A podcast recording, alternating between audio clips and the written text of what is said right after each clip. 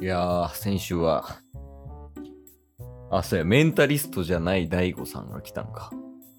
いや、メンタリストやけど、結局メンタリストじゃなかったよな、あの人。ただただ怖い人やったから、今日はこう、ちょっとなんやろ、落ち着いた人っていうか、心優しい人に出会いたいな。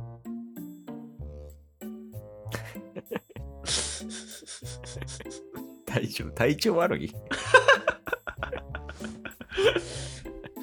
え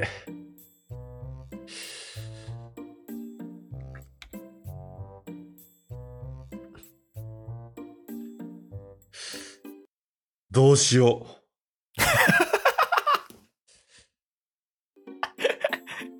いや、なんすかいや、ちょっと次の戦いどうしようかなって思って。ああ、あれ次の戦いどうしよう。なんか戦う人なのかなまだちょっとわからへんけど。えー鉄砲使うか。どう使う武田軍、どうやって倒そう。え、まさかタイムスリップして的なことどうしようかな。一旦聞いてみようかな。あ、すいません。なんだキャラ変わりすぎや。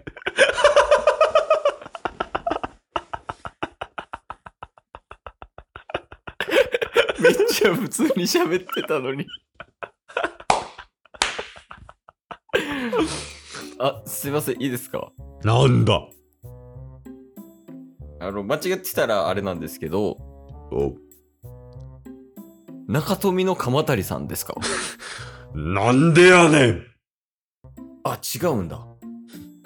え、じゃあ、平の清盛さんですかなんでやねんああ、違うんや。え伊藤博文さんですか織田信長だ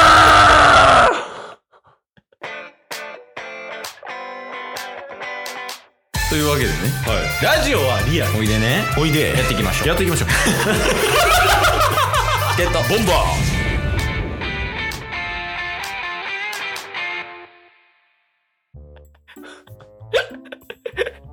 なんか、天下統一できんかった理由わからんねんけど、そのテンションで。 ー 絶対してそう。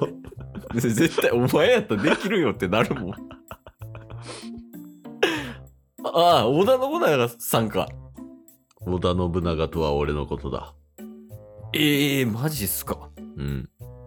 え、こんなとこで何されてるんですかお亡くなりになってると思ってましたけど。今、どういうことああ、いやいやいや。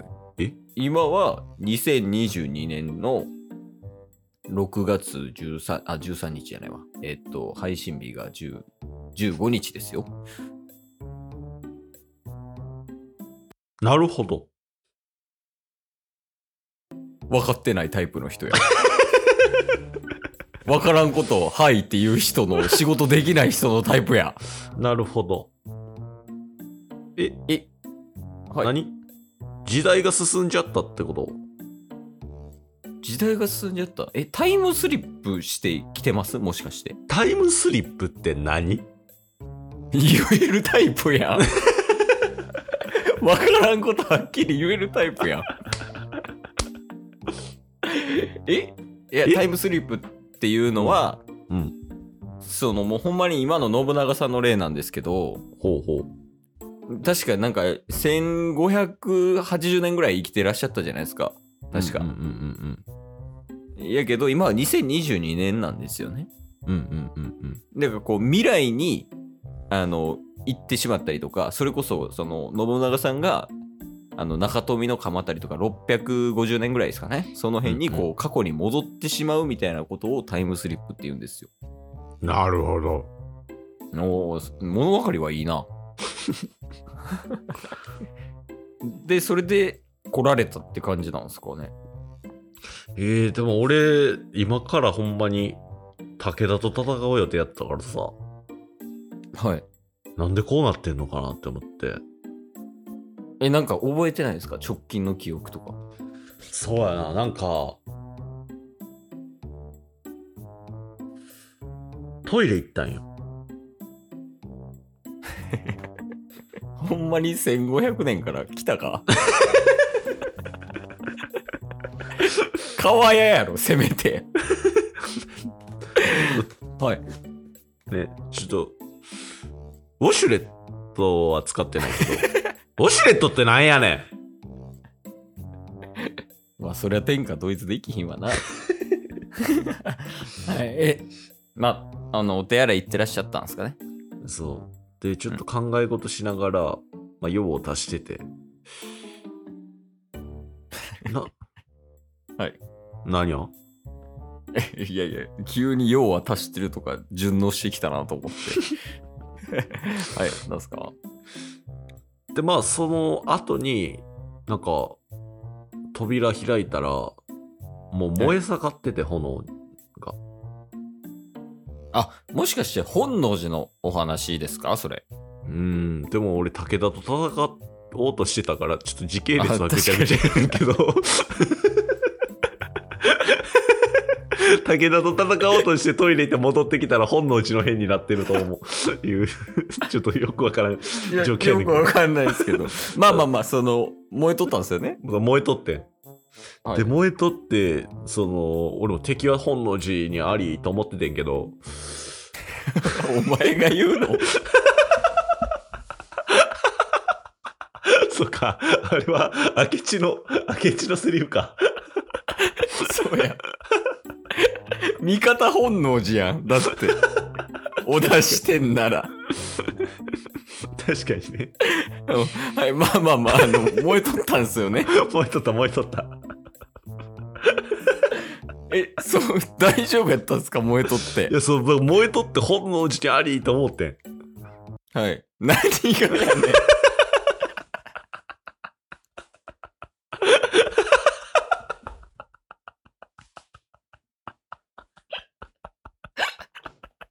何があんの